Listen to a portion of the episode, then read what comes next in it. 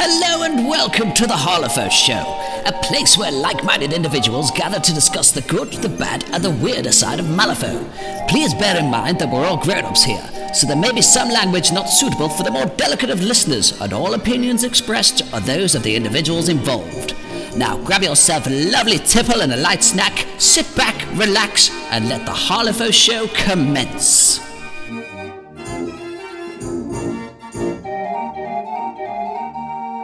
Hello, everyone, and welcome back to another episode of the Harlefaux Show. And once again, I'm joined by Tom Hello. and Courtney. Hello.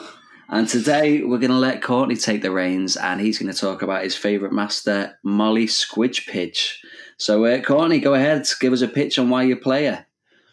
Oh, I've been waiting for this day You for a long time. Your time has come to I, shine. Oh yeah, I love Molly. Molly is my favorite master in this game. I could play Molly about a hundred times, and I'd play her a hundred times more. Um, so what? Why do Why I have we play just this gone to? Braveheart mode? Why has that just happened? you can take my lives, but you'll never take my Molly. um, so Molly, yeah. Why do I play Molly? It's it's a bit of the fluff. I, I love that she's just this happy go zom happy go lucky zombie girl that just eh, just does a lot of horrible things, but she's a good girl, you know, you know. And I, but I also just like playing her. She's just a great utility master. She supports her crew quite well. She can do so much cool things, and she can do lots, lots of mean things to opponents. So yeah, I, I love Molly in every possible way, and I love her new model that's coming out soon. I will be snapping that up immediately as soon as I get it. yeah, So- it is really pretty, that new model. Mm. Yes, I think I, sometimes the new sculpts have been hit or miss. Or Yeah. they've been all right, or not great. Fuck, they absolutely knocked Molly out the park. Absolutely, the entire box looks great. So I'm really I'm looking forward to it. Cool. So, what comes in the box? Uh, you get Molly, you get her totem, which is the uh, necrotic machine. Uh, you get three rabble risers, and you get Philip and a nanny. The Rabble Risers are the foot artists formerly known as Punk Zombies. Yes, they They're the ones, aren't they? Yeah, those lovely, lovely things. Cool, Mhm. cool. So, um, how many points does that come to roughly? Twenty six points. Cool, cool. Uh, Just under 30. Because they usually try and get the boxes around 30, don't they? yeah, yeah, yeah. Talk us through them all. Yeah, we'll start with Molly, shall we? Yeah, not the lady herself. So basically, the master, Molly as a master is a lot about card draw and um, discard uh, shenanigans. She can draw a lot of cards, and she has ways of um, of getting rid of cards for usually for buffs or and stuff like that. She's one of those masters that if you if you get a bad hand, you just you don't even need to spend the soul stone to try and draw two cards because you just know that you're going to be able to draw a bunch bunch more cards during that turn anyway. As soon as you get to Molly, one of her big things uh, is Le- Love's caress. So she's a master. If she sees any opponent do an action for the second time, and she that they will take two damage, and there's no range on that. And I can, I'm sure the boys can tell you how how annoying that is. It's uh, yeah, it's it's a lot more effective than you really think it is. It's a massive psychological thing. Thinking if I do the same thing twice, um, okay, but you know you can get around it in certain ways, like walk charge Yeah. instead of walk walking. But like I played you the other night, and I've played Molly loads of times, and I still forgot all about it and did the same thing twice. And I pulled myself up on it. I was like, I've just done it, haven't I? I I'm going to take two damage now. My own fault. Yeah, the thing the thing with Love's caress is is that you don't get that damage off very often, but it is invaluable for the amount of mental gymnastics your opponent has to do yeah, when it comes to their action economy because you can't you can't walk twice. You can charge and walk, that's fine, but um, you, you can't attack twice. So it, it works so well in a lot of ways. It can help her crew defensively because they're not going to get swiped twice. It can it can sort of annoy your opponents and stop him from like if they've got a heal that isn't a bonus action, they will use it once, but if they use it again, they're going to take damage. It is just. It is so strong, and the fact that it hasn't got any range on it, all she has to do is see you, and she doesn't even have to see you do the first action. She just has to make see you repeat that action, Yeah, and you take the damage. It she it is so good. yeah. She's quite defensive anyway, isn't she? Go on, Tom, Yeah. tell us what you think of Molly. She sucks. No, I, the, it, I really like Molly as well, and I think uh, Courtney's excitement for her, I think, is indicative of what it's like to play against her as well, because she's so flexible. And I think Chris hit the nail on the head. She is psychologically a pain for the opponent. So I think similar to some of the other masters we've talked about, the opponent spends. I spend a lot of time fussing over that caress and fussing over her serene countenance and her hard to wound. That she's hard to actually damage in the first place. Yes, But realistically, you know, Courtney could have the worst hand in the world, but he doesn't have to worry about it half the time because you will make mental gymnastics and activation gymnastics to not repeat your actions and to not have to engage her and deal with her and to try and make, you know, what you think is the best course of action when sometimes it could just be, well, just take the two damage and I'll just hit her a second time or I'll hit this thing a second time yeah, but it forces you to do things that are outside your comfort zone. As soon as you start doing that, you play into Molly's advantage because Molly plays, I'm sure Courtney will say here, almost at a breakneck speed for the Molly player. Like you're burning through your cards because you can re get jig them, you're moving around the board quite quickly, you're taking opportunist points and schemes and that. And actually, the second that your opponent is hesitating or doing the least efficient action, the Molly player then can jump on that, and it's a lot of marginal gains that they can make very quickly. Yeah, exactly, exactly. You're exactly right. Um, just, just she can very adapt to any a lot of situations, and she, it's just, I, I just love playing Molly. I just love it. it. It's so, it's so enjoyable. Yeah, she's also got some really good attacks, hasn't she, Courtney? Yes, she has. Um, so she has one more question in Disturbing Story. One more question lets you slow somebody at range, which is mwah, fantastic. And if they're engaged, they also take damage, which is really useful as well.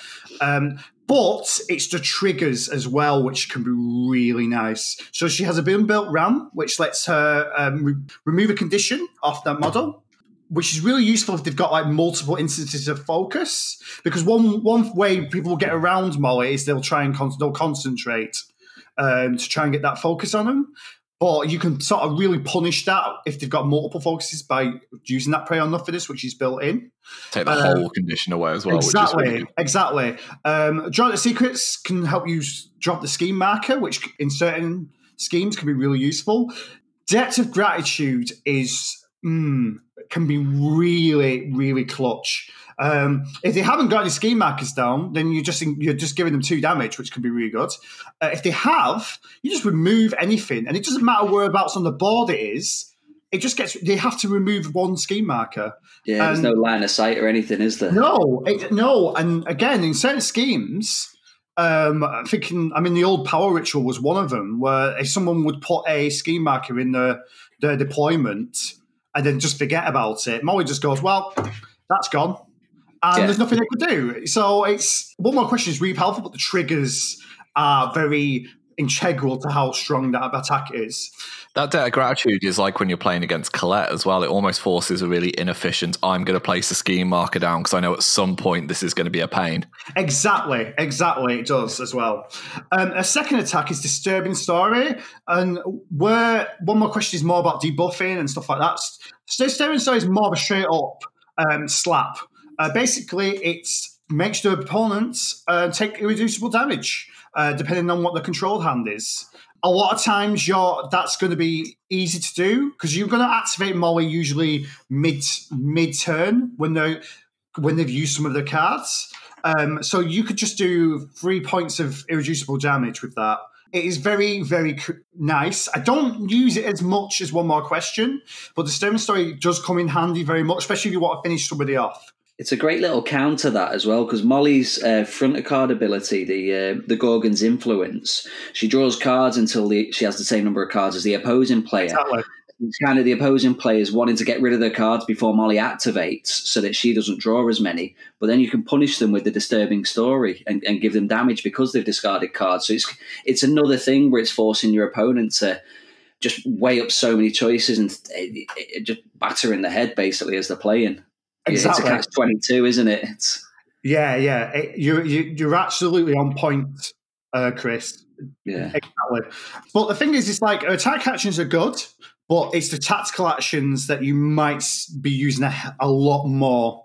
So I'm going to go with the most important one, uh, which is lost knowledge. Uh, The thing with lost knowledge is what you basically remove a target marker. And when I say that, I'm not just saying ally, I'm, it's, it's any marker.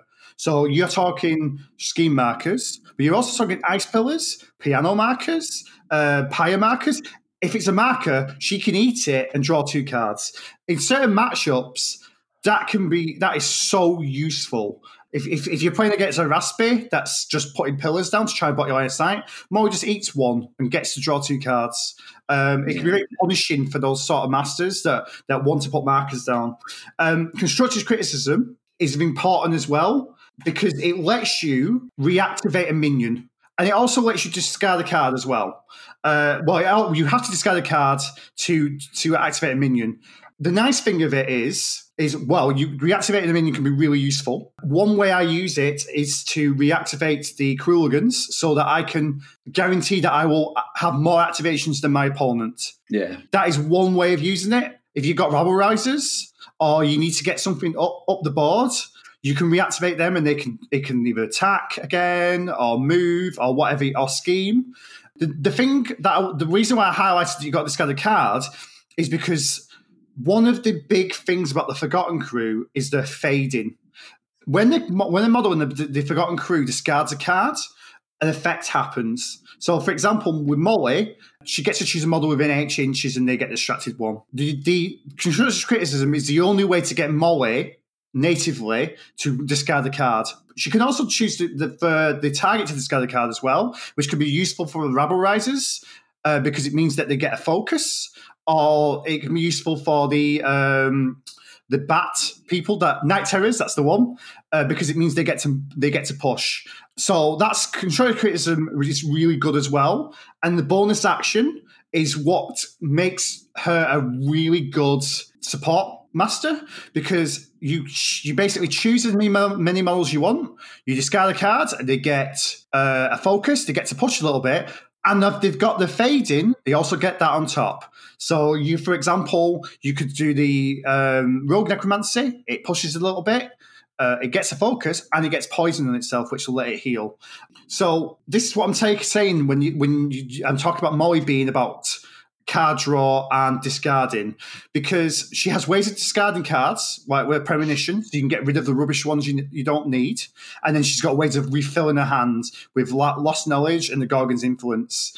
The Gorgon's influence is something that you will work towards trying to maximize as much as possible, and the totem does help with that. Where is she on the board, Courtney? Like when she's playing the game, is she central? Is she locking up one side? Where is she trying to do? Do you sit her on a hill just so you can get the caress off? I I like to have her in just behind my beaters. I like to have her in, in a position where she can still premonition the beaters when they need it, but she can also like throw out one more question or reactivate a minion. So I, I don't want her directly on the on the front line, and I don't want her too far back. I like her just in the middle. So she's the quarterback, basically. Basically, yeah. Awesome. I think the important thing to note on all of the actions there is that they all have an eight inch range. Yes. So she doesn't actually have a, a melee attack action. No, but she if you doesn't. try and tie her up in melee, it doesn't matter because everything's got an eight inch range and there's no gun signal symbol, so she can still target whatever she wants as long as it's within eight inches. So exactly. you can't even really tie her up in combat. No, you can't. You you can't, and that's one Well, of that's the. where one more question comes in, though, isn't it? Because it's if the target is engaging models, it's not if you're engaging it. So actually, if someone walks up to her Yeah, and tries to engage her in a fight, she makes them slow so they can't really get an efficient attack off on her anyway with all of her defensive stuff and does damage to them. yes, and drops a ski marker next to them, or removes a ski marker to do more damage, or just does generally horrible things. Really, she's um, she's great. Oh, Absolutely. What, yes. What's the totem do for her then? Because you mentioned our totem helps with the. Um, So yes, the necrotic machine. Totems tend to obviously totems tend to sort of amplify the master. The necrotic machine does that massively, and there's a good couple of reasons for that. The necrotic machine does a lot for you. The fading can heal you a little bit if you if you discard a card. That's not too bad. um, and he's a two armor. It becomes really helpful as well. The one thing, the, the thing that I want to point out is strange behavior. It's a tactical action, which basically, if your opponent draws the top card of, of the discard pile, if it was a moderate or a severe, um, the necrotic machine can move and do a reaction. And that's just any action. It's not an attack, it's any action. So you're going to say to yourself, well, what's that? Why would I want to put a, a card in my opponent's hand? The reason we want to is because remember about Gorgon's influence. If your if your opponent's got more cards than you in your hand than than you have, you draw the cards up to it. So you want as many cards in their hand and, and, and, the least amount of cards in your hand before you activate Molly. And the Necrotic Machine does that. Plus, it's got a accomplice. So what I do, what I like to do is our strange behavior only if I, if the opponent's got either let's say a weak a weak on top or a really low moderate. Our strange behavior put the card in their hand, and then I will accomplice, which means I have to discard a card and then activate Molly. So they're one up and I'm one down, which can mean a lot of times you're drawing two cards on top just instantly. It is very, very useful. And the, Necrotic Machine also beats quite well as well. It's got two, three, four damage. If, if something's poisoned nearby it, then they can't declare, you can't use soul stones or declare triggers. And it heals as a bonus action. It does a lot for the crew. I really love the Necrotic Machine. A lot of totems I've played in the past, I've been, uh, it's all right, but it doesn't do a lot. Uh, it's okay.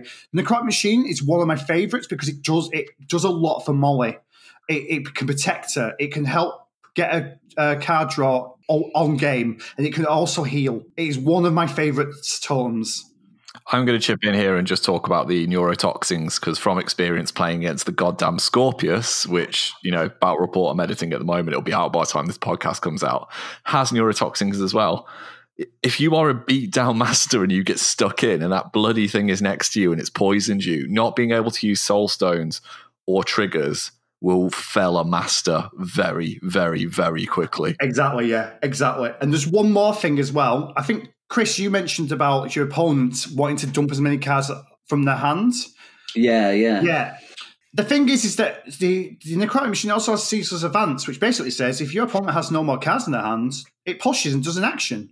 Now, that can be really, really clutch because it can allow you to like put put a ski marker down at the last possible minute and score you a point. It can yeah, get you another. Isn't it? Yeah, yeah, not insignificant. He's not insignificant. He can he can he can whack. He can do another attack. It, it, he's so good. I love the Necrotic Machine. I, I love it to death. I, I think there is it is so useful in a lot of ways. For a three point um, totem, like you say, he's he's pretty. I mean, just that neurotoxins on the front of the card means I will never ever play Brewmaster against Molly. Yeah, just just never, just straight away as soon as you declare, probably never play Brewmaster against Rezzers, which you know, Brewmaster loves playing against Rezzers because of the um, the drunken kung fu turning mm. negatives into positives just shuts down hard to wound. But then if the threat of Molly's in there, you just you don't want to do it. No. But um, a thing with strange behaviour. So it can move up to three inches and take an action. Could you take the strange behaviour action again? Yes. You could. But then it wouldn't actions caused by actions. You wouldn't be able to chain that infinitely, would you? But you could do it twice for one AP effectively. You could do. Yeah, I mean, get them. It depends. Drawing, if you know there's a couple of moderates on the top of the deck. Yeah, you you could do that as well, but it's more likely that it's going to be hard for you to have a weak or a low moderate one after another. Yeah, oh, yeah. I mean, you do not want to put like the red Joker at thirteen. Yeah, yeah. yeah. I don't think you do. That's something I do by accident. Yeah, I forgot that was there. Uh, I forgot you flipped that two cards ago. I think it's like the three damage that you get for free. It walks up, pushes, does a min two attack, and gives you poison one. It's three damage on something. Yeah. Yeah, and that poison just instantly shuts you down because of the neurotoxins as well. Yeah, exactly. If I could just go back to Moy for one second, because I forgot one point I would like to make. I love having the Whisper upgrade on Molly. And the reason is because when you when you activate Molly, the first thing you do is you look at the top three cards. That's really useful on a lot of masters, but with Molly, if, they, if they've got more cards in their hand than you have, you could basically just choosing what cards you're going to be pick, picking up. I love having the whisper on her. I think. What does whisper do for those of us who don't play Rezzers, Courtney? Oh right, okay. So Uh, it does two things if you're a master. When you activate her, you get to look at the top three cards. You get to rearrange them however you want and put them back and put them back down. So you can basically choose what's coming up. You can see what the three cards are coming up, and you can choose what direction they're coming in. Uh, the second point is if anything dies, if she, no, sorry, if she kills anything, which with Molly it can happen, maybe not. Um, you get to draw a card. Awesome. Yes, It ties in really well with a, a Oh, yeah. card shenanigans, that, exactly. doesn't it? Exactly. Yes. You. It just. It basically just helps you. You can basically just pick what you want in your hands, and it, it can become very useful. Uh, the whisper is something you see in a lot of a lot of Rezzer masters anyway, but with Molly, I particularly like it. So, who's the henchman? Is that Philip and the nanny? Philip and the nanny. Yes. Um. A lovely, not at all creepy model yeah. of a severed head in a push It's cart it- being pushed along by a zombie nurse. It's like, it's um it's very touching, isn't it? It's um, Yeah, the story's really good in the fluff. Actually, I do like the story of Philip. I love the story of the Forgotten. I just Molly Philip. Um, I just think they're great. Archie. I, I just love the crew. I love every model in it. So, what does Philip bring to the crew? So this is what the thing with the Forgotten is. The Forgotten is a great keyword, but there are a couple of models in it that are controversial. Let's say you either love them or you hate them. Philip is one of those models. So Philip is essentially your a henchman that can run around the boards. He can he can punish people for focusing. Uh, he has chatty as well, so he can punish people for trying to interact. He's a great little model for going in the middle, in, in uh, basically in the center of the battlefield. Let, let's talk about some of his abilities. So he's got manipulative, which is his sort of defense, um, which can be very useful. Deadly pursuit makes makes his five move. So basically, if he double moved, he would be moving ten, but that gives him that extra bit of four inches, which can can be very nice. It started to make sense. That, this one thing with Molly, which I mentioned before, is people like to get around your love's caress by trying to concentrate. Philip takes that option away from them if they're within six inches because he basically says, right, well, you're taking two damage anyway.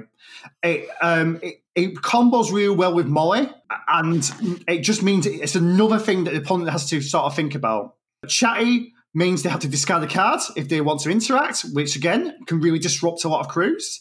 And with Rambling Man, it means the fading, you can if a model fades within um, three inches of Philip, he can he can also use that fading as well. So if Archie's healing, he could heal. If the Rabble Riser's getting a focus, he can get the focus. Very very useful in that regard. But it is just a bit short range, and the ways that I've used Philip tend to be on his own. So uh, sometimes it works out, and sometimes it doesn't. If we get to his attack actions, he has one more question as well. He doesn't have as many options as Molly, but oh god, he's got debt of gratitude, and debt of gratitude is one is is as I said before, it's just mwah. Uh, it could it can come in very well. It can be very very useful. Uh, boring topic is okay as well because it forces people to do a willpower save or they take slow within three inches of the initial target, which can be if there's if they're grouping around and they've got ru- rubbish willpower, that could be really useful. But then again, willpower tests forcing people to take willpower tests, it can be always useful as well because it can force your opponent to use cards in their hands if they roll poorly, and it can also get really good cards out of the way if um, if they if, if they was going to be drawing that next. So that could be pretty good.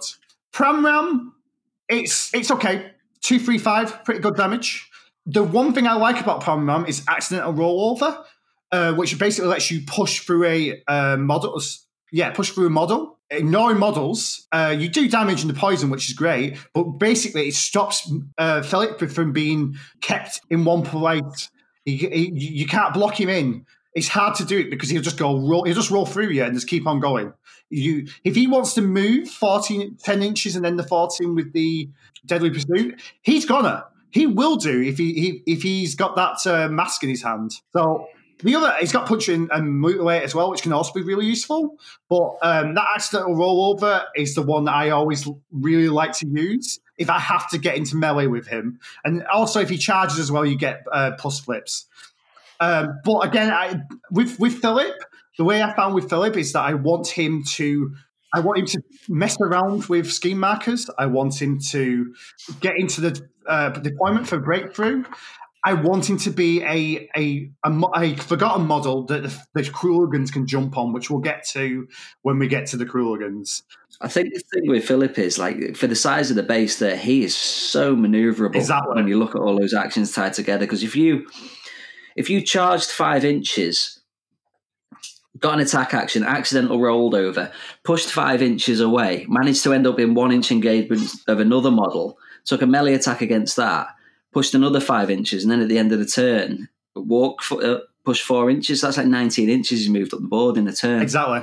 Exactly. That's what I mean. You, it's very difficult to keep him locked down. Yeah, pinned in one place, really. Exactly, yeah. yeah. For a 50 mil model as well, it's like, Yes. it's, it's exactly what you want. Um, one thing I should also say is about his, his uh, tactical action, which is boring conversation, which is another really useful thing. Six inches.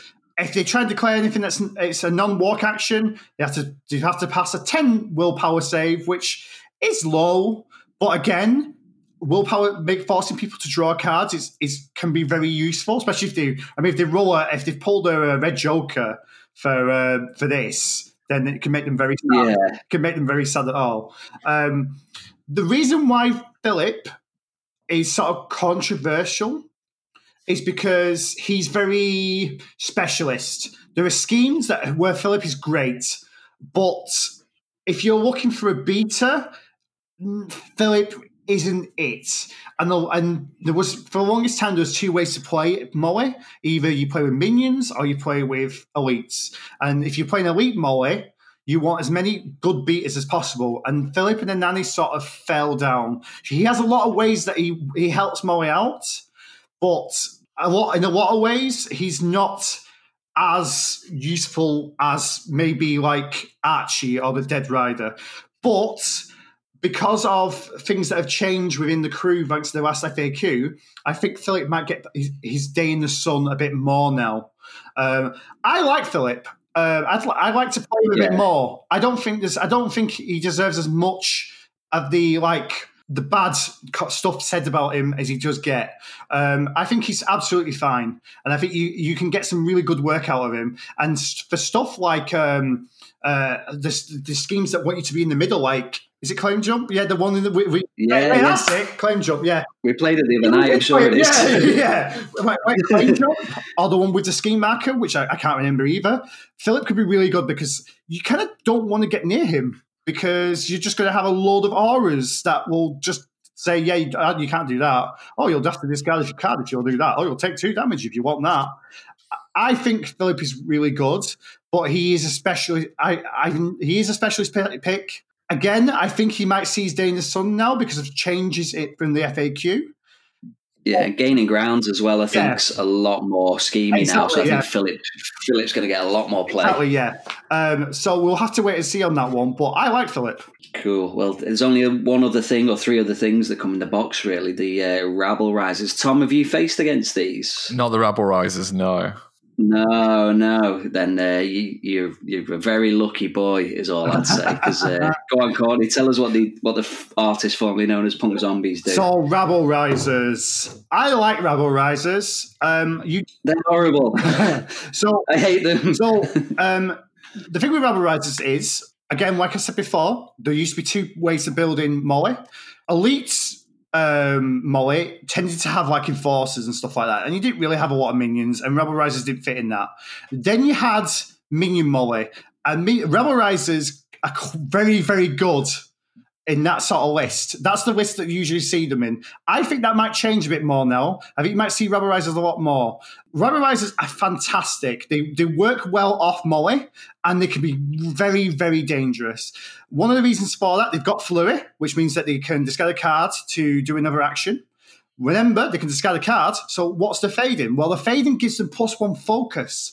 So you could concentrate, attack, do the flurry, you get another focus, and then attack again. That is that can do a lot of damage. They've also got Blade Rush, which means they can charge through models and they, they, they take one damage. I mean, the, the, the amount of damage that Rabble Risers can do it is Yeah, that attack action decent for a six cost minion. Exactly, It's, uh, exactly. And their their sword is like two, three, four damage with with uh, crit strike and crit reflexes on the as the triggers. That's that Yeah. very good triggers. So you're gonna so they're really good, but then you have to remember that Molly has this ability that's called constructive criticism. What does that do? Oh, that lets you re reactivate a minion. So your rabble riser can do a concentrate, an attack, a flurry, get that focus, attack again, and then you can reactivate him. You can do it again. But when Molly reactivates it, Molly can choose the rabble riser to discard the card, so it gains a focus Exactly. there. So then it could attack. Oh, it's ridiculous. It can attack, get the mask trigger for quick reflexes, so it can attack again targeting a different model. Yes. Then it can flurry. Then it can attack again for another AP and just And have the it, it can get five five attacks a turn and reactivate potentially. Yes. The Rabble Risers arc, they're really, really good. I really like them. and the heart to wound too Hard as to well. wound, seven they're- wounds, which is nothing to um, sniff at. yeah, and a six point model. Yeah, exactly. And the bonus action is challenge, which basically means um, they choose a model. They have if, if, if that model tries to attack anything other than the Rabble Riser, uh, they have to discard a card, which could be really, really useful. And it has days as, a trigger, which stuns and lets you push them. Challenge could be quite clutch in certain places. Like if you if you were wanting to protect something, um, you can you can use that challenge to basically go, yeah, you can't attack anything else. You have to attack uh, the Rabble Riser instead. And again, seeing as they want to dump cards, if they have no cards in your hand, they have to attack that Rabble Riser. They've got no option. So it, it the the Rabble Risers are really good, and I don't think they've been u- they get used that much outside of Minion Moe. But I think I'm going to be trying to use them a lot more now because I just think if you have two, especially if you go with um, the upgrade Grave uh, Spirit's Touch. And the reason for that is it would give them regen two. It would um, give them an ability that basically says, yeah, you can choose a corpse marker and everything around it gets focused, which is okay. The big one, because it's a minion, it gets a third ability. It would get Terrifying 11 as well. So you're talking, so the Rabble Riser would have Heart to Wound, it would have Terrifying 11, and it would have Regen 2. I, I'm toying with the idea. I'd have to try it out. Yeah, please. I'd have to try it out.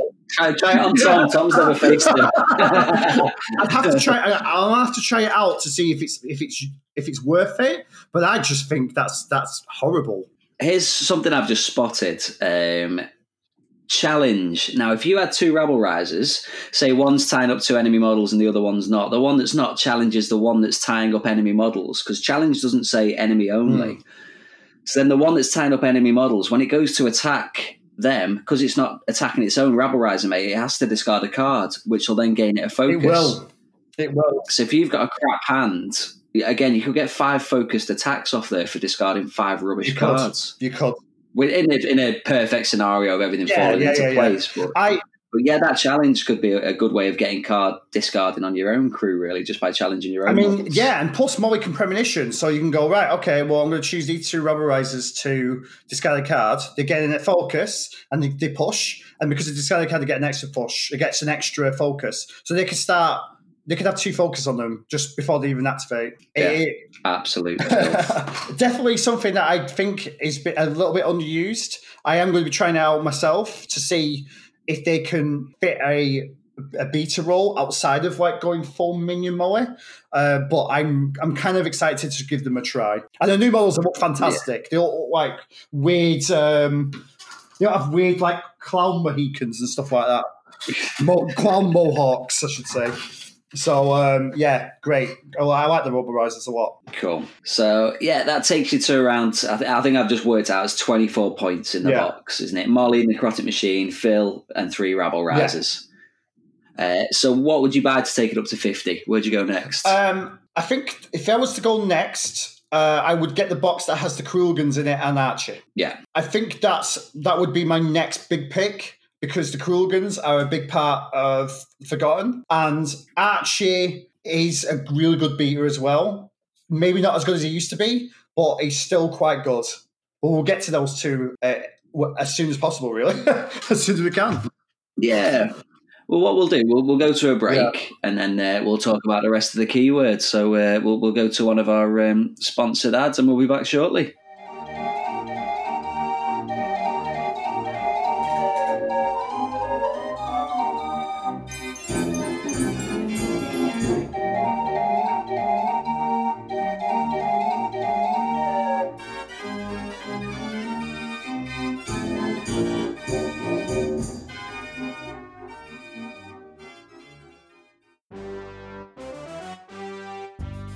Saturday night on Harlefaux, the grand final of Rezzers Got Talent, featuring Molly Squidgebridge with her lovely Irish ode to Seamus.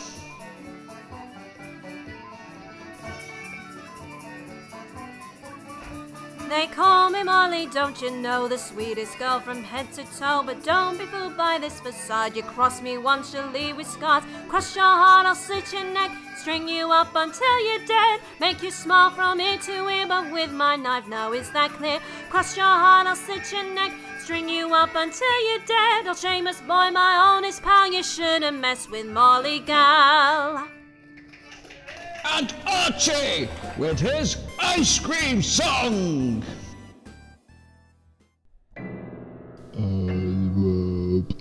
Ice cream. Lovely, lovely ice cream. It's so yummy. Yummy in my tummy. Oh, where's my ice cream? I don't have any ice cream. This Saturday, only on Harlefaux. Tune in to see who wins.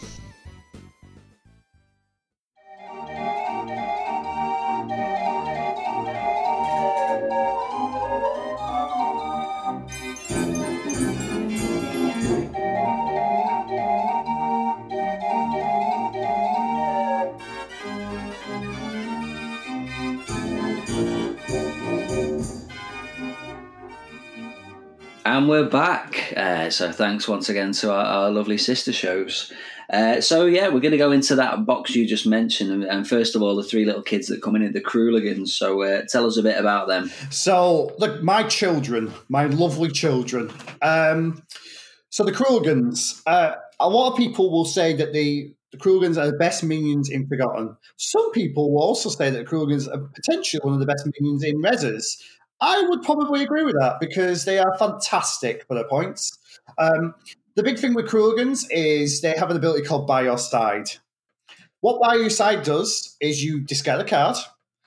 You can choose any um, non-minion model, and then it can teleport next to them, or two inches next to them. It's not an action. This this just ha- this can just happen or not happen. I cannot overstate how incredibly useful by your side is, and how much my opponents hate it, despise by your side. Isn't that right, boys? Yeah, go on, Tom. What's your thoughts of facing off against the crew? I think they're really fun. I think they're they're a real pain with the teleporting. I mean, the the by your side is a hotly talked about ability, um, but I think I think it's well balanced within the Forgotten. I think if you're a Rezzer in general, I think taking a Crooligan out a keyword for five soul stones isn't the worst move in the world. But for Molly, they're just that additional thing. I think you've got a lot of models that sit, as Courtney said, like in the either linebacker or quarterback position and usually have one that bounces forward, and the Crooligans will then use that as an anchor to bounce them and do some scheming. They're, you know, four Soulstone significant models that can get well across the board with five wounds that are hard to wound. So I think they're they're not attacking anything and they won't like being pinned down, but it's so hard to actually kill them in one shot. You know, you think trying to wipe five wounds off the board with hard to wound damage flips, unless you've got a flurry on hand, it, it's quite tricky. So they can probably do what they need to do, take the damage, bounce away, and chances are they're just going to bounce back next to the necrotic machine, heal, and then bounce back turn three or four. So Yeah. They yo-yo Yeah. a lot with that, and there's a good synergy with the necrotic machine to be able to utilize that. The only thing I will say is outside of Forgotten, they're a little bit limited just because they have to share keyword with that model to actually use by your side. Oh yeah, I'm just thinking of like you know pre GG one where everyone took Archie, Yeah, exactly. and Actually- post GG one where most people still take Archie. yeah, ex- oh, no, no, no, that's a good point. That's a very good point. And, and Rogue Necromancy as well. If you're going uh, McMourning, yeah, he has forgotten keyword, so you could use a you could use a Crooligan there to um, just use it to waste activations at first, and then having jump forward to start putting schemes down. As for attacks, yeah, Tom's right. I don't really attack a lot. uh, and usually either using to remove scheme markers, which he has a bonus action that lets you remove a scheme marker and draw your top card of your discard pile, which could be very useful. Um, one attack I do like to use, however, I don't know whether it's just it's because it's useful or it's just for the memes, it makes me laugh, is Expert Thief, which actually robs people's soul stones if they can use soul stones. Which um, is hilarious when you are chasing It's horrific. we were chasing Chris's um, soulstone users and just nabbing his um, soulstones. His soulstone, Oh, it's his just- soulstone miner was working for me that game. I, I foolishly played um, Mar against Molly the other night, and uh, the, the day after I listened to the, the Third Floor Wars episode on Mar, and one thing it said was never play it into Rezzers, and uh, I'll uh, agree with that one hundred percent, and especially don't play Mar into Molly because Molly's shutting down the focus. And then you've got these lovely little Crooligans. So every time your Soulstone miner activates and generates you a Soulstone by gaining stunned, a Crooligan just activates and goes, "Nah, mate, that's mine." Yeah, now." exactly. and uh, and you just can't pin the little buggers down. Like say, they're so you have to give get one big hit on them and take them out because otherwise they're the other side of the board. They're wherever they want to be, just away from you. They're um, they're amazing, absolutely amazing for, a four point And not just And they've got from the shadows, so they're already starting like right the way up the board wherever they want to be. And if it, there's a sniff of danger, as soon as they activate, they're back in their own yeah, deployment zone. from, they have from the shadows. I don't tend to use from the shadows because I want to interact the first turn. Um, I Yeah. so basically my setup for the first turn with the Crooligans is I want them to interact so that Molly has a target for forgotten knowledge. Now against your in that game with you, I use your pit markers because I might as well. yeah, another reason Yeah, you should yeah, play exactly. Marvin Zamali. It was like a buffet. it was like a buffet for Oh, mate. She Um, loved it. She loved it. So I, I want to interact to put that marker down so that she can use it to draw cards, and then I want them to focus because it helps them defensively and it can help them offensively. The idea is that I can then Yeah. reactivate them, uh, one or two, and then use them to just like move up or do whatever, because that then wastes at the opponent's activations. I want to get uh, the first turn or many turns after that. I always want to have the last activation. I want to be able to dictate um, the the game and that sort of thing. And the Crooligans allows you to do that. Um, people get scared of the Crooligans because they, they could pop up anywhere. They could pop schemes down. They can eat the schemes with their bonus action to to um, get rid of the scheme markers. They have the fading gets rid of scheme markers. Which you could use, I believe you can use before you teleport and after you teleport. You just dictate when you do it. They are so anti-schemy and schemy. They are a fantastic model. I will take two. Sometimes I take three. I think they are they are some of the best models in in minions in the crew. And like I said, I think generally speaking, they are some of the best models in Rezzers. It's just they have that little limitation that they, they forgot. You need the forgotten model with them uh, to get the full effort out of him. But I yeah, are great, absolutely brilliant. Cool. Well, let's talk about the big brother in the box. And I'm going to sit back and um, let you two hotly debate Archie now because I know you've had uh, lots of conversations in the past about him, both pre and post errata. So, um, Archie, take it away, guys. Uh, my little ice cream boy. I love Archie. Um, uh, let's, for context, Archie was incredibly strong before the uh, FAQ. He could jump all over the place. He could beat people up. He could run schemes. He was absolutely fantastic. And in a lot of ways, he's still good. He's still very good. I well, let's go into the card first. Let me just talk about the card, and then I'll, t- I'll, I'll talk to my feelings about what Archie is now. So he's got flurry. He has leap. Uh, his his um, leap isn't doesn't have the suiting built, but it- it's you only need a four upwards. So if you can, as long as you can get a four mask or upwards, uh, it's fine. And with Molly, you're, you're drawing a lot of cards, so you can potentially do that. I say he's got flurry, which can be really useful. His fading heals him depending on what card you discard. Uh, which can, can be quite clutch as well. He's got numbskull, which basically means he cannot gain conditions a lot of people will just say, "Well, that's just a, that's just a straight positive." Yes, he can't gain poison. He can't gain fight, uh, burning. He can't gain stunned, but he also can't gain focused. It is it is it's more of a double edged sword in that regard. I- I- he'd be very, very useful against condition crews, but but not being able to focus is a pretty big downside. But again, it swings and roundabouts on that one. Um, he has rush, which basically means that he gets plus two movement on his charges. His movement is four now. It used to be five. So basically, his movement hasn't really changed. It's just a bit more awkward, and he's a bit more susceptible to attacks that target movement. He's also terrifying 12. Terrifying is really, really useful. Again, like I was talking about willpower saves before, forcing your opponent to draw cards is always great, especially when they fail them and have to use a card in their hand. And terrifying is just is so brutal on against certain models because if they say they haven't got like um, a good a good willpower or they haven't got ruthless, if they've got flurry or something, they're going to test that every single time they attack, and they, they can. It means they can drain their hand. It means that they can have failed attacks. Terrifying is really useful, incredibly useful. What do you guys think about his fr- the front of his card? I think Archie is still one of the best models in the faction. Ah, and this is where we're going to start. Even not even in the keyword, I think he is a fantastic utility piece, and I think at, nine- at nine soul stones, he's dirt cheap. Um, I would argue that the gaining grounds made him more of a Molly model than just a general Rezzer model. But for ten Soulstones, I'm looking at him and just thinking, yeah, No. that does pretty much everything I need a, a beta to do. I can see where you're coming from, and I don't think Archie's bad. I think there's people that are just I don't think anyone could argue that he's bad. Yeah, I think people are bashing on Archie uh, and saying that he's bad, but he's he's not terrible. He's he is gonna have he has bad matchups now. Uh, anything that has a lot of terrifying and a lot of manipulative, I don't know if you take Archie.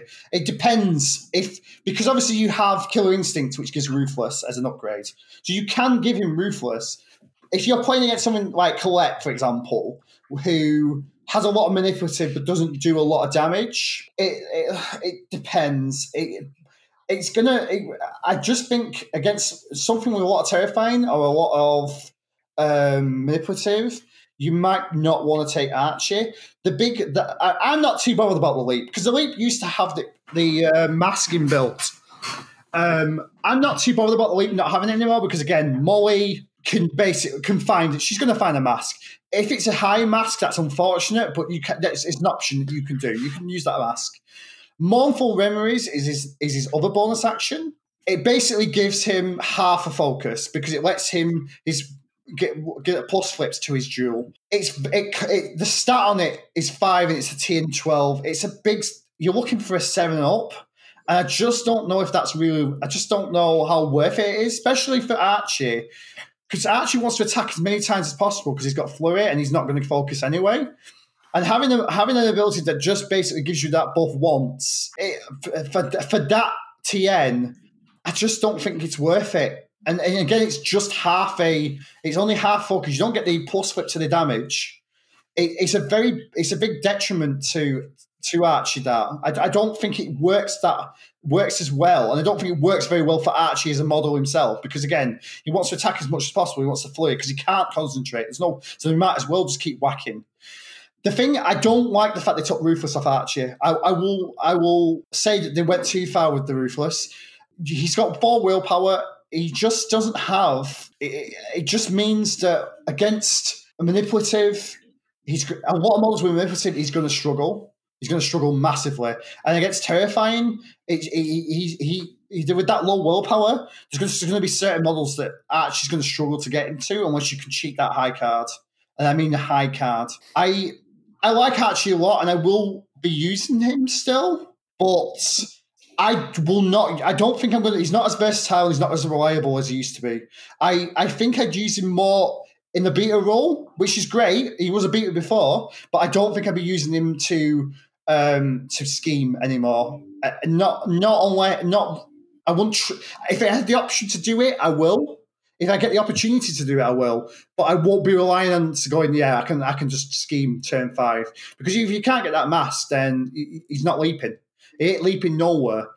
So, and the, I don't like to think what they did with his movement either because it's the same. I don't understand. It, it's the same. They just made it more awkward. and made him more more weak against those movement um, duels. I just it doesn't make sense to me that I, I don't get it. And taking the the tear of the bite off his hail court, which would heal him too. I think what they did is they took his they damaged his mobility. They damaged his his his damage with the ruthless removal, and they also damaged his sustainability in a lot in some ways as well. Because you can't put spirit because in certain matchups you won't take Great Spirit's touch on him, which does give Archie that extra bit of healing when he wants to get stuck in. Um, you have to take instinct if you're going to take Archie, which means he's going to be a lot easier to kill. And we haven't got the Hill Courts trigger, so you don't get that. Uh, you don't have that tear of the bite built in anymore, so you can't get the healing off that way. So you're basically relying on brain freeze to give you that healing, and you can only that's only going to happen once. Uh, I just. I get where everybody's coming from, and maybe I am wrong. I'm, I'm very happy to be wrong, and Archie's great, and everybody's using him. I will use him as a beta. I think he's a good beta, but I think I will be using Philip more as a a model to just get around. And I am considering uh, replacing Archie, trying to replace Archie with two Rabble Risers. I, I just I need to play around more, but I just think it was a bit of an over. I, if they if they thought he was too maneuverable, take the leap off. I would have been, I would have been pleased. I would have been fine with them taking the leap off, just making him a super beater that's going to get condition cruise, and he still has ruthless. I'd been fine with that. But to I just at the moment, I just think he's in a weird place, and I just don't know. I just think he was a little bit over nerfed, but you know, I'm not. I don't have as much experience as, as like some of the top players. So we'll we'll have to see where people where, where actually going to fall. But um, I think I'm going to be using him more mainly as a beater that can leap if that if that option comes available, rather than this model that jumps around a lot. And I, I'm not again. I'm not saying he wasn't strong before. He was. He was too strong, and he was every in every single Rezzer crew. He needed some changes, and I, I just feel that it was a little bit too much. But we'll see. We'll see. What about you guys? Where do you think? Where do you, where do you fall on that? Do you think I'm just talking rubbish? Yeah. Well, shut screw you, Chris. Well, screw you, Chris. I don't even care about your opinion. I, I think Courtney hit the nail on the head earlier where he said Archie has bad matchups. And I think that's the whole point of a nerf because Archie before didn't have a bad matchup. And now he does, which means he's he's no longer an auto include. Um, he's still a phenomenal beater. And yeah, you're not going to take him against uh, crews with manipulative, but it, you've got other options there to take now. It means, like I say, he's not an auto include. You're using those other models. You're using Philip and the Nanny before. And like you said earlier, Philip and the Nanny was a bit of a Marmite model. You loved it or you hate it. But now, you know, people are swinging around to it. And uh, I'm a big fan of Marmite, to be honest with you. So I'd be using Philip and the Nanny a lot more. What do you reckon, um, Yeah, I, I, get to come down on the other side of this, I think. Um, I don't rate Philip and the Nanny. And I think it's probably not the time yeah. for this podcast, but I think that that model is fighting itself. Um, I would argue that its power level has gone up with GG1 with Archie going down a little bit, but I think everything Philip and the nanny wants to do within is within six inches, apart from the one more question. Um, if I see Philip and nanny on the table, I wipe that off the board with ease. I think Philip and the nanny dies to anything that's got flurry. Ignoring the henchman stuff, I think it just can't deal with any dedicated beater, and that's a lot of points to go off the table. I think Archie is far more ubiquitous on the board.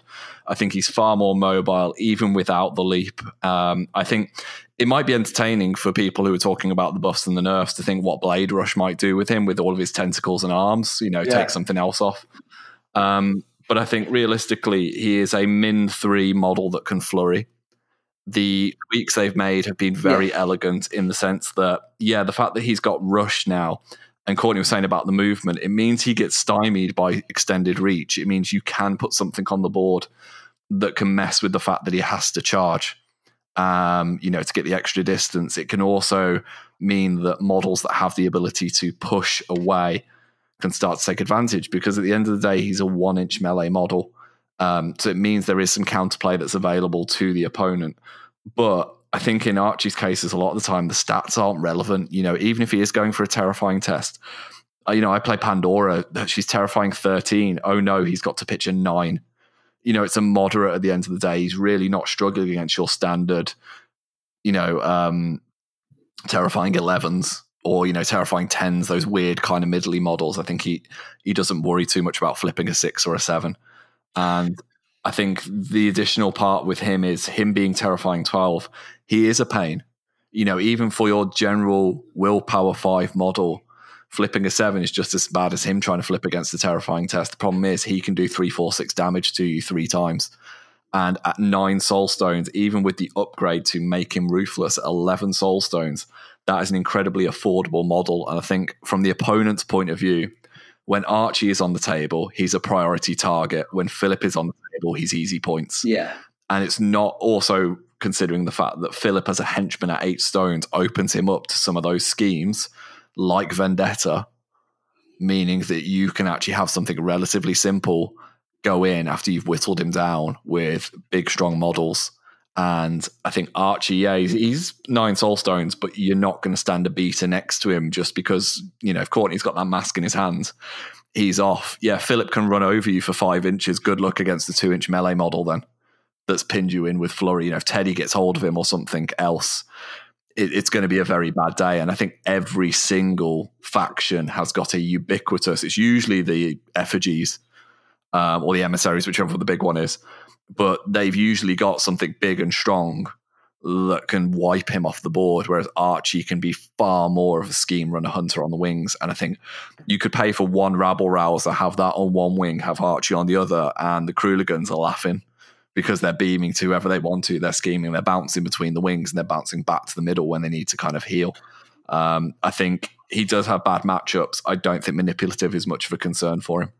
I think manipulative is a concern for every single model, but I don't think you're focusing a lot when you go into a manipulative model. I find from my perspective, I don't tend to focus a lot um, unless I'm running Levy. And even then, he's channeling rather than focusing. I think most of the time you just accept you're going to be on the minus flip. Um, but with enough force, those models tend to fall down because it's usually their only defensive tech. Yeah, and I think the thing with the movement nerf was uh, more to stop him getting lured up by his own models because that there's quite a lot of laws in the in the Rezzers. So imagine it was simple enough just to lower Archie up a couple of times and then he can just leap, attack, attack, flurry in the middle of stuff, and he's just Maybe. using all his AP for attacking and That's a never good actually point. walking. I never thought about that. That is a good point. Yeah. It, it stops him being taken more Yeah, outside of his I- own keyword. I, I, I say, I love my ice cream boy, and I, I will keep trying him. He's amazing, Courtney. He's don't know. amazing. I just don't know. I, a lot of the a lot of the Rezzer that I've read and stuff like that. I, you know what happens when people think is it nerf? People get annoyed and then they, they trash it, and then it's it's fine. And I want to try and not fall into that trap. I just, I just, yeah, it's the Malifaux equivalent Exactly, of yeah. buying toilet Yeah, roll. exactly. Courtney. I want to, I want to keep my- mind out because there's another model that I thought was rubbish and was f- uh, fantastic, which we'll get to. It's, I think the um, beauty of our format shows that from the opposing point of view, we still think he's good. So even if the Yeah. rest of the players don't think he's good, from Yeah. a mental perspective, for us, he's still a pain, and that that's enough of value. exactly, yeah. Well, just to, I played against him the other night with Mar, and yeah, turn one, first three activations, I took Philip down You to did. what two wounds. Yeah, you managed to get him out of there and, and heal him up back again. But Archie, I don't know if I did any damage to Archie or even Mar took it getting in. I mean, that's a good point as well. to him. I don't know. I just, I maybe I need to. I, I'm going to play Molly a bit more, just with new action. I think he Oh, was yeah, yeah, too yeah. good before, and now he's been he's been knocked down a peg, but he's Yeah. still so good. He's Yeah. still so good. Yeah, well, that's, that's, not, that's not hard. That's not hard. yeah, Crooligan's are better than Can't Uh, Carver. just- Rabble Rising. I'm going to be playing them instead. Can I bring them? yeah, Rob, Oh, Rabble um, Rabble hashtag screw Carver. Right. Yeah, I well, we'll see. We'll see with Ar- with Archie. I like Archie still. Um, I get. I take um, Tom's points about um, Philip, and he's right in some regards. I don't Yeah. Think he's completely useless. And I think having an extra source of one more question is very useful, and I think he can get around very quickly as well uh, with his movement. But I do see where Tom is coming from. Um, we'll we'll see on that. We're going to have to see on that one. Yeah, Yeah, games and time will tell, and we're early into gaining ground uh, Yeah, the exactly. new season, so you know it's it's Exactly. still all to play for. But I think we've spent enough time on the big tentacle boy. So, uh, what box would you get next? Um, so I would probably so next I probably would get you're either going to get the Rogue Necromancy box or you're going to get the Forgotten Marshal with the Night Terror box. I oh, it's it's a difficult one. Let's go with the Forgotten Marshal and Night Terror stuff first. Cool. I said before that this that Forgotten has controversial models. The Forgotten Marshal is another one. So the Forgotten Marshal is your summoner in Forgotten. He lets you summon twice. Uh, forgot any Forgotten model you want. Uh, they come on slow, and I think they also take half damage. But if they're within four of him, they heal one. So it, it, it's they take damage, but he heals them there. He's got hard to win, hard to kill, and every time he kills a model, he heals two. So he's quite he's all right survivability. He's def- it's defense four though. So he is the summoner of the. He is basically a summoner. The problem is he's only an enforcer. He's not a he's not a henchman. So if you haven't got a crow to um, summon, he ain't summoning. A lot of people will take the um, the whisper upgrade on them to sort of guarantee it. I think you can do. Again, Molly can search for cards. You you probably will find a high um, crow with, with Molly if you if you look hard enough. So it's not that detrimental. Forgot. I would say the Marshal is more used in a sort of a minion Molly build.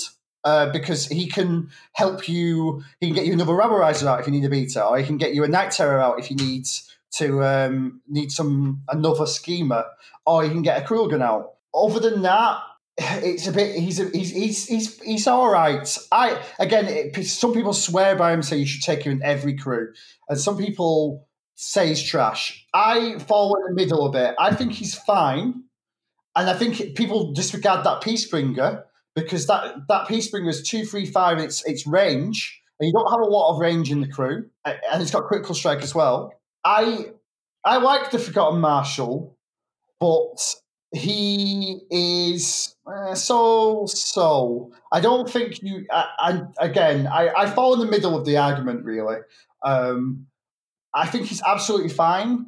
If he was a henchman, he'd be he would be a lot more popular.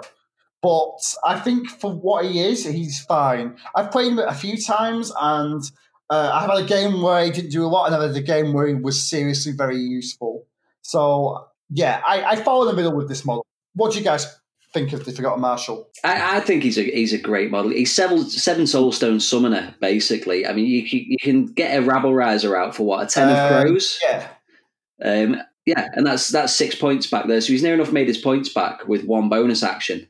He's got a twelve inch piece bringer on him, which yeah, two three five damage, crit strike on a ram. So you know it's three four five damage effectively. When he's summoning in that rabble riser as well, actually, it can discard a card to um, to heal one. So then it's gaining a focus straight away. It's coming in slow, but with a focus Yeah. and healing one for a ten of crows. Yeah, you might not have that ten of crows. You're in a molly crew. You know, you, you're going to do a lot of card cycling anyway. So you're going to make sure Oh. you've got that ten of crows. Or worst comes to the worst, eight of crows. Get a Crooligan instead. yeah. You know, it's it's absolutely. And then he's got a pine box, which is against size, stat two against size. You can go toe to toe with most masters, and you're on equal footing with them. Yeah, You know, whatever it is, you just need to match them. You got the red joker. You're guaranteed to bury a master that turn and give it Yes. distracted. It's it. It's for seven points. He's pretty good, I would say. Yeah, his defense and willpower aren't that good, but hard to kill and hard to wound. He's a Rezzer model. You know, it, Yeah. it's pretty I standard. you can't undervalue you the reckon, Peace Bringer. I think he's range in a Molly crew and a 235 damage track over six inches, sorry, over 12 inches on a stat six is very good. fantastic. And he's Absolutely got a crit strike trigger, you know, that's three, four, six. I think he can sit Yeah. there in the earlier turns and he can provide the covering fire when things do get stuck in. I don't think he's minding that too much. I think to look at, I think he's he's a range for me. He's a range shooter that also summons. I don't see him as a primary summoner. And I think Yeah. that Yeah. range shooting, you know, anyone who plays uh, Perdita can probably attest to the fact that you know those guns are not to be sniffed at, and they can pepper you from range. And if he moves up turn one, I mean, he's moved five, so if he moves up turn one to get in position, four turns of potentially, you know, eight shots max, maybe some other shenanigans that he gets up to. He's going to do a fair bit of damage over the course of the game, and all he needs is the odd moderate, and he's going to really ruin someone's day. Yes. You're right with the Peacebringer because people do forget about that. Like I say, it is really good. The, and the fact that he can basically um, go, well, you need an extra schemer, so let's get that Night Terror out, or you need you need some extra damage, let's get that um, that Rabble Riser out. He he is a good model. He doesn't fit everything. I want to use him a lot more. I've personally been playing Elite Molly a lot, and I feel like now I want to play a bit more of like Minion Molly. Um, and I feel like the Forgotten Marshal certainly has a place there. I think he's a great model, and I can see why some people love him. So what do the Night Terrors do then? Because they come in the box as well, don't they? Yeah, so Night Terrors are probably like the second sort of good scheme runner in the crew. The Night Terrors have flying, they're movement five. Um, they have a aura which gives concealment, which is very good.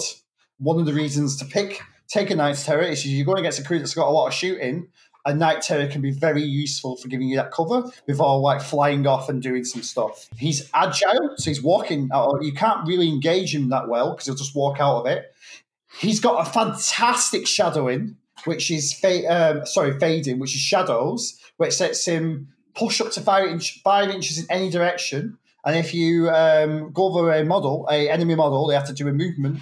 A sorry, not a movement. A TN. Oh yeah, movement. TN thirteen movement shield or suffer one damage you're really looking at the push. These guys can be really quick. They can get around a lot. Um, the attack is fine. It, it, you can't they can't declare triggers if they've got fewer cards, which is fine. You're not really going to want to attack with him that much, but you can do it. You do it.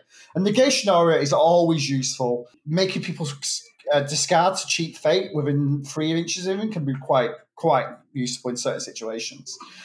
The thing with the Night Terror is, and the thing that reason why maybe he doesn't get as much use is because he's in the same crew as Crooligans. And Crooligans are fantastic and they cost one less. The reason why I would advocate Night Terrors sometimes as well is you've got that concealment aura, which can be really useful, but you're also not dictated to where your non minions are.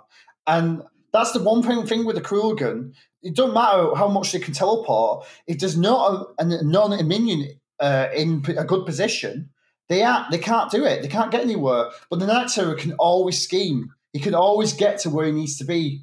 Um, and with that shadowing, you can you can get him all over the board.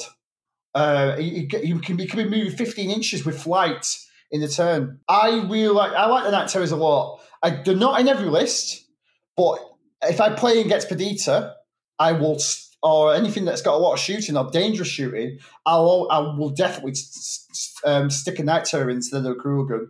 They are they are quite useful models. What do you guys think? That aura is really good. Oh yes, yeah. That aura is is top tier pain in the neck ability. I think there's a lot of stuff that ignores cover in the game, but not much ignores concealment. Yes, they are great. Um, again, they're a model that people go, oh, well, they've got Crooligans, why do you want Night Terrors? But they they can be a lot more. I say you're not reliant on where your model other models are, and that aura can, is very useful, very very useful. So I like Night Terrors. Yeah, and the Marshal can bring him in for a nine of crows. Exactly, and that, that exactly that's what I mean with the Marshal. The Marshal can give you that versatility um, of being well. I need to, I need to, I need this. Well, I, get, I can get Night Terror out, and you can just fly around. It doesn't really matter. Uh, it doesn't matter if uh, Archie isn't in the right position or Philip isn't or whatever. I yeah, like I say, I really like Night Terrors, and they don't they don't go on every list, but when I need them, they always perform well. So the last model in the crew is the Rogue Necromancer. The big boy. The big boy. I've had to eat crow about the Rogue Necromancer because when I first got the Rogue Necromancer, I didn't think he was very good. I thought he was rubbish. A lot of it was that he just kept down real quickly. And to be honest, and with hindsight, I was playing against um, oh, what's he called? Come on, Tom, old guy, your guy, that, Levi. Levi, Levy. It's Levy, no, it's Levy. That's Levi leather jeans. Levi leather jeans. so he died a lot, and I was like, well, he doesn't really. Other than the terrifying, I just didn't really see what was good about him. And then one day, Tom kept kept harassing me to try the Rogue Necromancer again, and I did. I, I decided to try him once, and it finally clicked. This boy is good. I love the Rogue Necromancer now. He is a fantastic beater. The amount of poison that he can get on himself, and because he's got, he's been more, in, he's experimental as well. He has per- perverse metabolism, so he doesn't get damaged by poison; it heals him. Between his fading and Molly's um, premonition, he can get a lot of poison on himself, which means he gets regeneration in the. He's regenerating himself. If you put Great Spirit's touch on him, you can be regenerating four health a turn. He he he has hard to wound and hard to kill as well. And like I say, that a terrifying eleven, he is not a bad model. If if he's is so survivable, um, do you guys agree with me? Is he better in experimental with McMourning? I think he's I think he's just as good in both. Really? Honestly. Yeah, I think he's just as both and good. Both. Is he better than Archie? Because he's one soulstone more. He is one soul. I think He He is. far less on his card. I think he is. Ooh, hot takes, hot takes. Uh, that is, I, I, I, people won't agree with me on that one, but I, I really like the Rogue Necromancer, and I think that he is better than than Archie in um, in a lot of ways. He, like, his attack isn't built. He can focus. He can. Yeah, he's still. You're one of the conditions you're worried about, like a poison. You're not worried about because you're healing. You can take other conditions. It's really good as well. Yeah, yeah, exactly. He his projectile vomit is it can be really useful and really It was disgusting against me the other night. It really was. It's the fact. I mean, the damage track's only one, one, one, but it's the double blast and the triple blast, um, and then the built-in crow gives you whatever trigger you want. But anything damaged gains distracted and a poison. So you, I think Yeah, you were hitting Mah Tucket with it, weren't you? Um, Yeah, I and I was stoning to Mah didn't take any damage because I didn't want her getting distracted and poison. But then that triple blast meant you were hitting two other models as well. And then um, even the triggers, you gave him Mah slow every time, weren't you?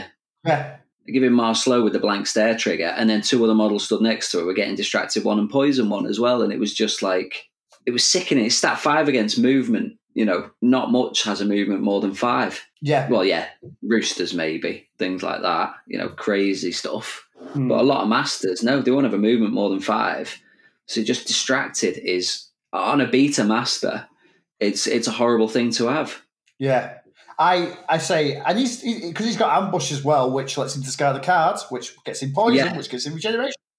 Um, he's, he's he's not slow. He, he he's moving quite fast. Moving thirteen inches. Yeah, that's one less than um than Philip can do. That's why um, people consider Philip and people consider Rogue Necromancer as more the Crooligan transport. If if you actually can't get, you know, if you're not getting those masks, or you're not playing Archie, the Rogue Necromancer can get rounder and quicker. I love the Rogue Necromancer, and yeah, I will. I'll, I'll say it. I think he is better than um, Archie in in some ways. I think he's absolutely great, and I I love the model, and I was so stupid to think he was rubbish. You know, thank you, Tom, for forcing me to play him again. I'm, I'm not. I'm not proud of it because now that bloody thing is something I have to deal with in two of Courtney's crews, and it's just. yeah, thanks, Tom. Thanks. I faced it the other night, and yeah, thank you so much, so much. So, any other models you want to give a shout out to, Courtney? Anything else that go Um, with it? yeah, I- it's a necessity, really. I mean, there's some good synergies there in other models, but anything else you consider crucial? I would say there's a couple. There's a couple. Uh, I won't go into too massive detail on these, but I will just give you a brief overview. I like the um, the Dead Rider because he's a really good beater. He's got Ragruby, which means that Molly can basically just do what she wants first turn and doesn't have to worry about moving. Say he's great. I think I like. I really like him. He's expensive. He's 11 points, but he's he's good. He's really good. He's a rider at the end of the day. Yeah, he's he's a pretty rider. broken. Yeah. Um, I really like Manos as well. Uh, Manos got a hit on his reliquary, but generally speaking, he's still really good. He is. A lot of the Rezzer players are talking about Manos being the new Archie in this, in the respect that he's going to be turning up in a lot of crews. I can see it very much because he is a good model. I think in the Forgotten crew, Archie will tip him a little bit just because he has the Forgotten keyword, so he is a target for the Crooligans. But I think that Manos, if you're worried about the sort of reliability of Archie's jump, and and you're playing against something that you don't necessarily want to take Archie in, like someone with manipulative or something like that, then Manos can be a good uh, model to take instead. Healing wise, the Carrion Effigy is pretty nice. Uh, he can heal everything in the crew is undead, so he can heal them twice a turn. He can also uh, he has a, a negation aura as well, which can be quite useful. Generally, generally, you don't want to be anywhere. You don't want him anywhere near the moles, but it's an option. It's there, and he's only four points. So you know, if he does hit like against the game I had with Chris the other day, he healed Philip up to near full, and then He died. saved Philip's ass, to be honest And with you. basically- Philip was dead Yeah. if it weren't for him. yeah, he basically did his job. He died, and, I, and that was fine. And then um, Philip did his work. And then the last thing I will say is the nurse. The nurses are fantastic in any Rezzer crew. They are so Standard Rezzer staple, aren't they, They are, nurses? they if, you, if you don't know about nurses, then do you even Rezzer? yeah, exactly. Any Rezzer should be thinking about nurses. Uh, they are so useful to have in a lot of ways. They're they're expensive in a a Forgotten Crew because I think they're like seven points. I'm going to say seven, seven or six, but they give you so much. They give you so much versatility. So yeah, I would say that's the big. I would say that's like the four sort of models I think about. Can't think of anything more, but I'm sure there are some more useful stuff. Uh, a sloth I've, I've used in the past as well, and got some. I got some nice things out of sloth because again, everything's undead in the crew, so he can make them fast. But um, yeah, I think that's. I would say that, that those are the four or five sort of models I picked. Cool. So, so what strategies and schemes would you take Molly into? Molly can do anything. Molly, Anything. Molly can do any scheme or strat. She's so versatile. I'm, I'm not. I, I. You could do pretty much any scheme or strat with Molly, and have a good chance to get. You could take Molly, just Molly, into tournament, and you have that versatility to be able to um, do a lot of things. I just. I, I, scheme heavy stuff she's really good at as well. I would say that's her wheelhouse. A lot of things with schemes. She, I say, she can she can anti scheme very well because of the Crooligans. They anti scheme great, and her as well with her triggers on a uh, one more question. Um, the same with um, Philip as well. And they can also do, do the schemes because again, you teleport and you've got the Night Terrors, you've got Philip, you've got Archie, you've got whatever. They're very good at the scheme sort of focus. They can they're very good anti schemers, but I would say with some confidence that you could do go very far with Molly, regardless of the scheme pool or the strat pool, just because she's the crew is uh, she and the crew are very versatile. Yeah, I'd agree. She is really versatile, and a, a, a crew itself, like for killy schemes, you've got Archie, you've you've got the carrion, F, uh, the rogue necromancer. There's enough big beaters in there to do that. She's yeah, she's decent at everything really. How have you found it, Tom? I think flexibility is her word. Um, I think it might be interesting, Courtney, just to Yeah. say about what this crew looks like on the board in terms of where they are and who's on the flank hunting down the schemers, who's doing the scheming, who do you sit back to keep safe? You know, what does that look like top down? Um, so yeah, I I would generally have like Archie and the um, Rogue Necromancer on the flanks, but I would I like to keep my crew sort of close to Molly so that she can she can help them if if I need to, but with Archie being able to leap and with uh, the Rogue Necromancer being quite quick as well, they can get where they need to be. When it comes to like your scheming and stuff like that, you you you you got so many options with your um, Crooligans. They can just Yeah. jump anywhere they want. In the pa- in the past, it's still again still viable. I would have Archie just get into the middle, and then I would like if I had the opportunity, I'd leap him forward, and then just throw the get the children out onto him as soon as possible, and they can go do their stuff in the back line, and then Archie just turns around and and starts beating face again, or he can help the Crooligan scheme. Again, you can still do that. Uh, it might not be as reliable, but again, Molly is still able to find those cards if she tries hard enough. Uh, you can be be quite aggressive with like your scheme and strat choices, can't you? As well, like your Yeah, exactly. schemes, you can be very aggressive and, and optimistic Yeah. about what you're aiming to achieve. Yeah, exactly. They can be very aggressive. I said they're very versatile. I love playing Molly.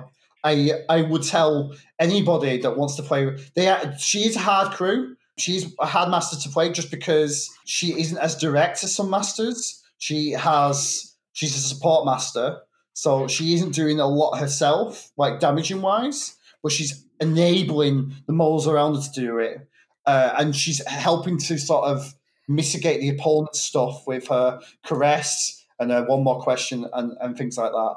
And with the cards that she can put in back into her hand, there's no greater feeling than replenishing your hand and your opponent only has three cards in hand. There's no greater feeling. Um, at that point, at that point, if they haven't got any card draw, you are you are in such a strong position, and that's what Molly does. She puts you in a strong position. So, Tom, what would you do to shut down a Molly crew? If you knew you were going up against Molly, what what would you take? damage output.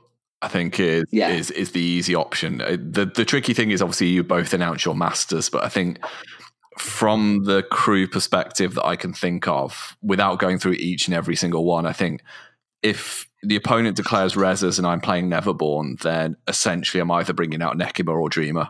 I'm either killing everything they've got on the board, or I'm going to try and out scheme them. And I think if it happens to be Molly, I'd just probably pull out Nekima and just go, "Oh, you're quick, I'm quick too." But the problem is, I can get to your models that are at the back and kill them. You can't get to mine. And I think it's kind of that tit for tat. I think if you're Arcanists, I think Colette is your go to. I think Colette can do a lot to mitigate the abilities that are on that, those models. I think there's a lot of manipulative, obviously, with the showgirls, but also someone like Carlos with his flames can do an awful lot and make use of that. Um, the only issue I'd say, and I, I, I feel like I, I'm going to do this with every single podcast, but it's because I rate her so highly.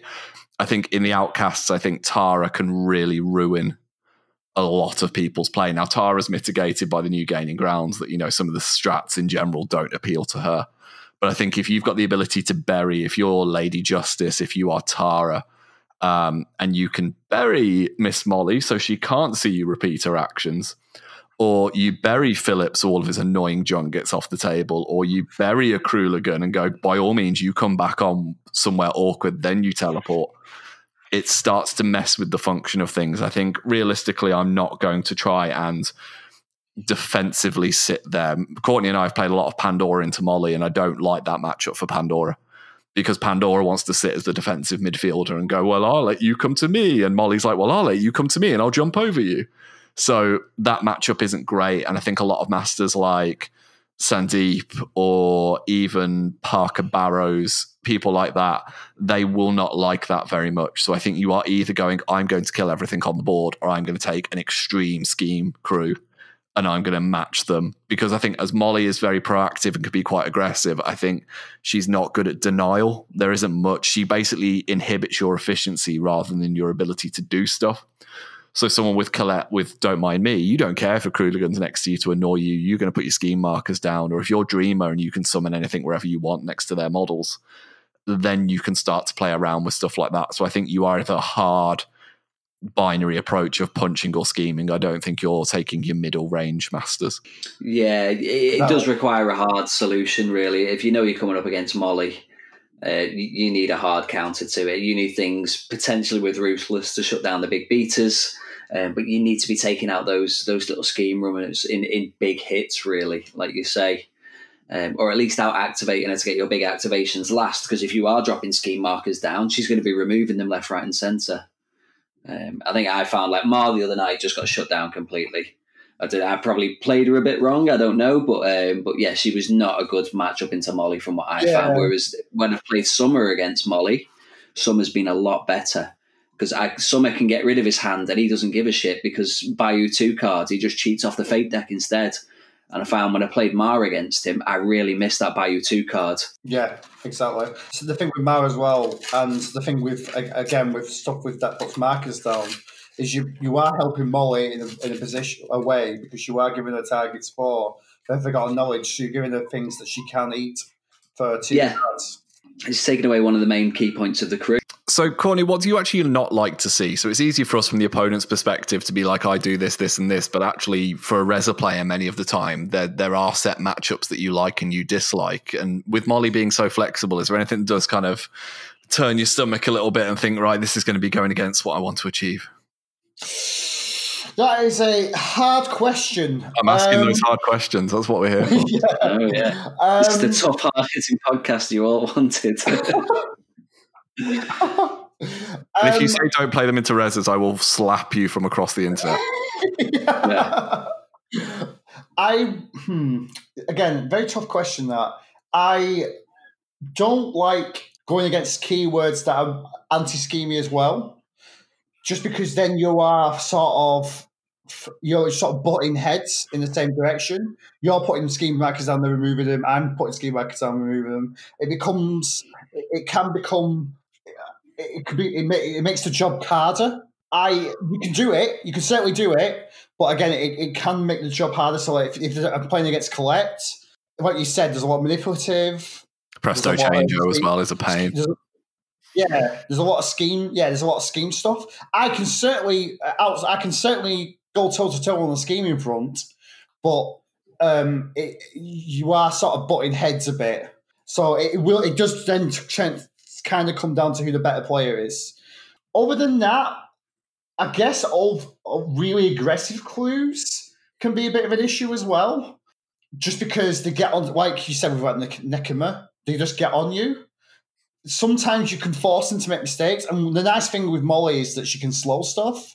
So if like Nekima and stuff jump over, I can slow them and sort of disrupt what they disrupt the, what they want to do. Uh, and I can also, if I can get Molly up quick into a good position, I can start eating Nek- Nekima's markers and stop her from growing up kids um, into big, into big annoying boys.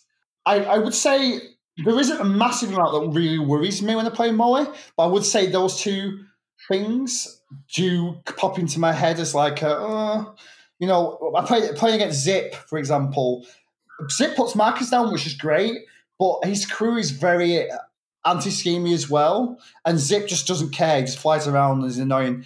I am in the club. I am the resident Zip hunter because I've managed to kill Zip every single time I played him, uh, which nobody else It's literally your everybody- title in the chat as well. yeah, it's risky. Yeah, like, yeah.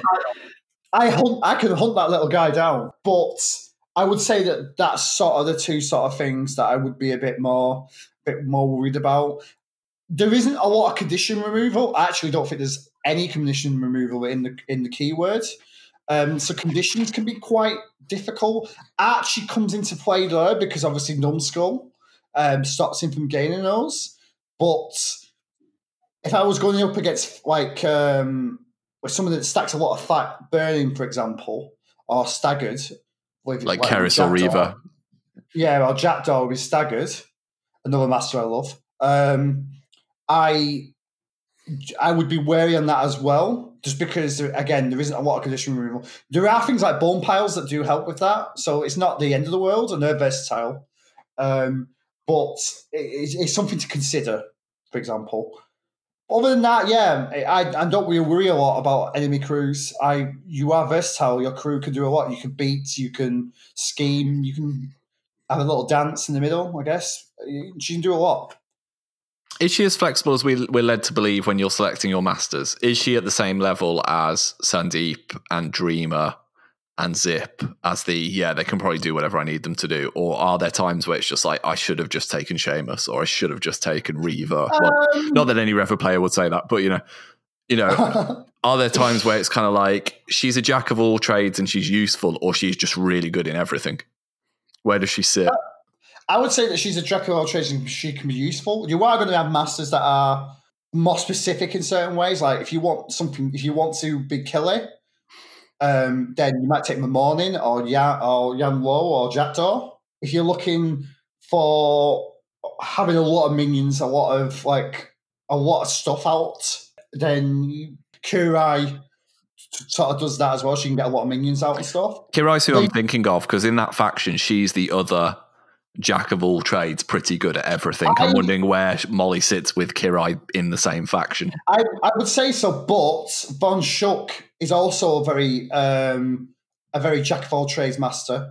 Um, So where do they rank, Kirai-? Rank them, rank them for us. I I think I would say personally that Von Schtook is a bit more aggressive. So if you want a more aggressive master, you can get that. You want where Molly can do can be aggressive as well, but Von Schtook can put a lot of damage out.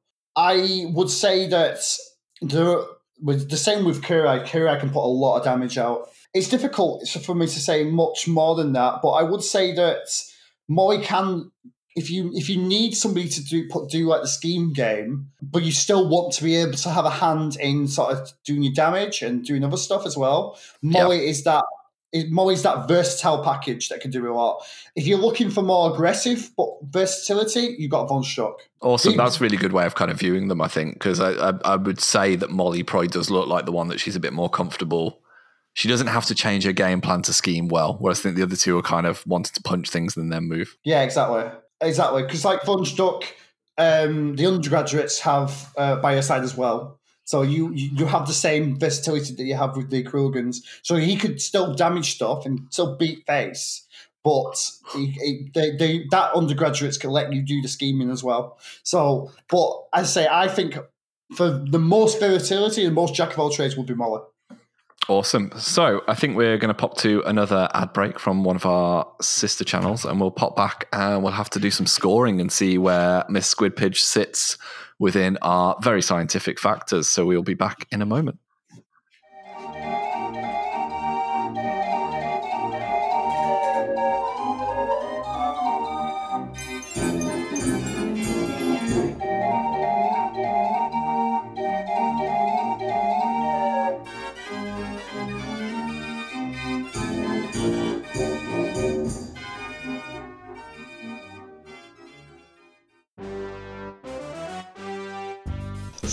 Off the back of his astounding win at the Rezzers Got Talent final, it's the live comedy roadshow tour of the Forgotten Marshal, featuring some of his greatest stand up hits. Here's a clip of the winning routine just to remind you of why he was the public's favorite.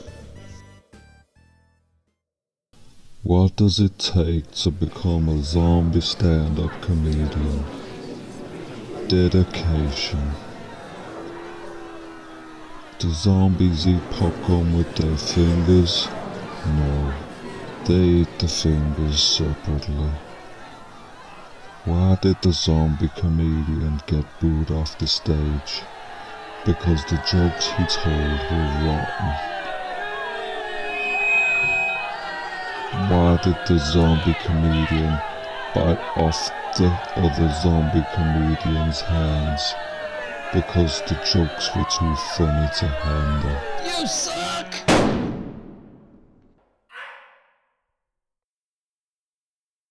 Why did the zombie go to the hospital? He wanted to learn some real sick jokes.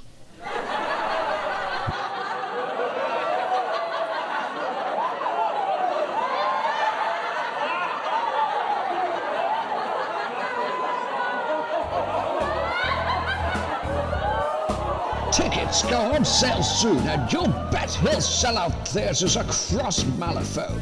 So book now to avoid disappointment through your local Harlefaux ticket vendor.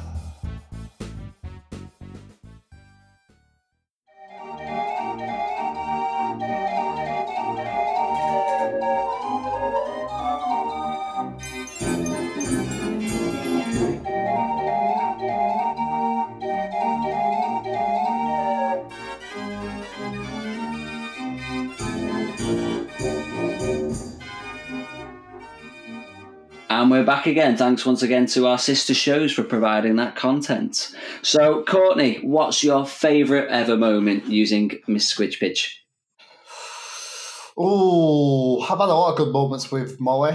Um, I would say my favourite moment was um, I was playing against somebody that was using Lady Justice, and I she they threw Lady Justice up, and I was able to sort of manipulate my turns enough that I was able to sort of make it so that he had out activated. I out activated both him and I still had the Archie left to go, and I still had um, uh, the, there was a Dead Rider, and basically uh, he, he took a swipe with Lady Justice at Molly.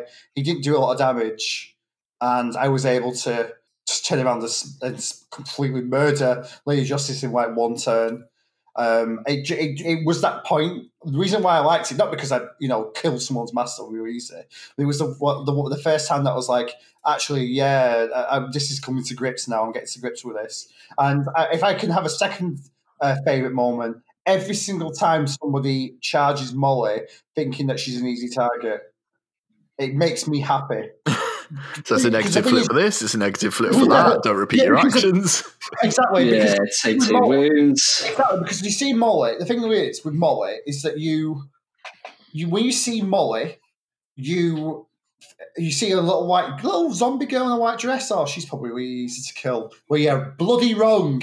Because Molly is is like she's she's she's got that serene countenance. She's got the caress, so you can't double up on your actions, and hard to wound as well. But the other thing that she has is the fact that she that you're not really going to be using your soul stones a lot. Because if you're not taking Philip, you're probably only to have Molly that can use soul stones, and you're not going to use it for cards because again, Molly can get as many cards as she needs. She doesn't need to um, flip for cards. That's So a really good point, speaking, actually.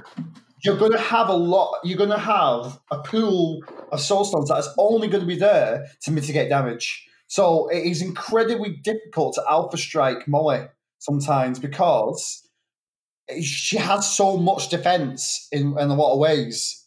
Um, so every time, so people have tried it all the time. They've, they've come on different angles. They tried to take her out every single time. They they're so surprised that they've done like one or two damage to Molly and think they should have done a lot more. Unless it's Yeah. Levy, because fuck Levy. That brings me on to my point.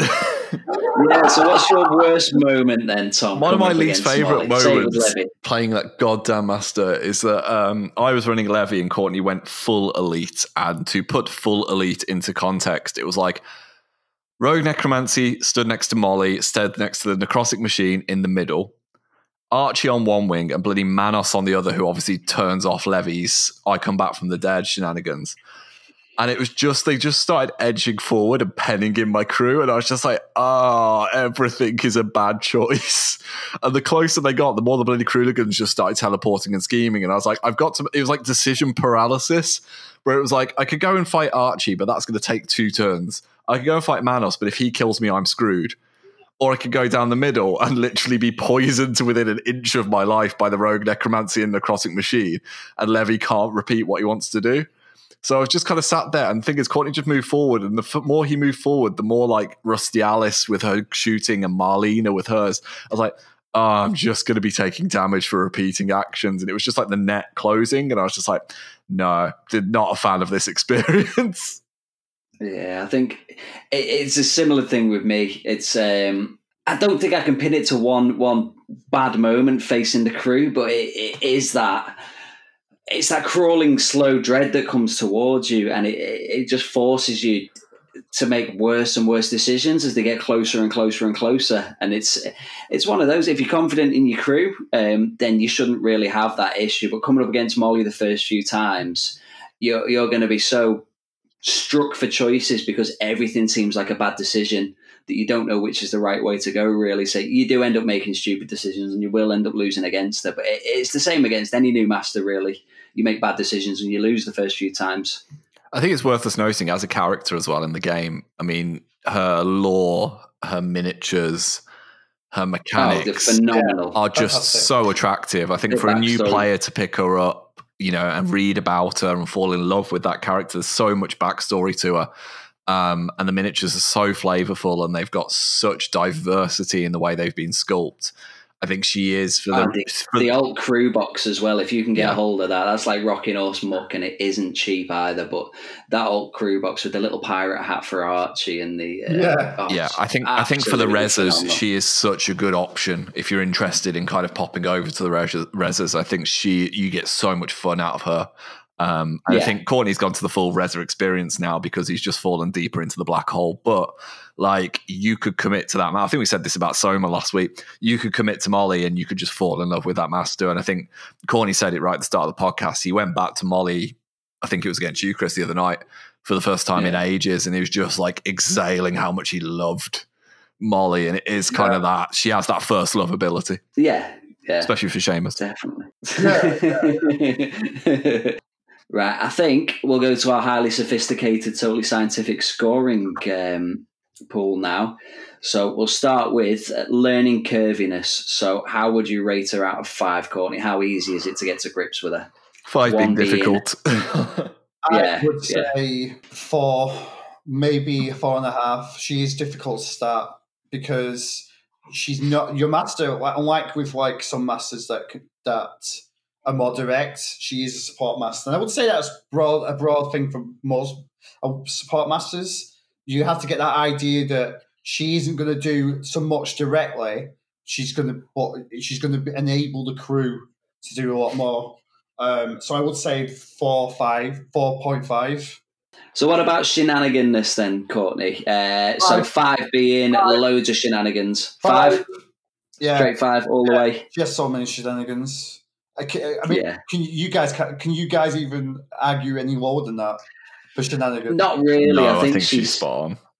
she's she's doing shenanigans even when she's not doing anything because of the the let's caress and the the other things. It's um yeah yeah I'll agree. Very shenanigany, which ties into the learning curviness. Uh, what about the hiring pooliness? How how big's the hiring pool? So five being tons of models to choose from, one being a select crew that you'd stick to ninety nine percent of the time, Four. or somewhere in the middle. I'd say about a four. Yeah, You have, a, you have quite a versatile lot of, of models in your keywords.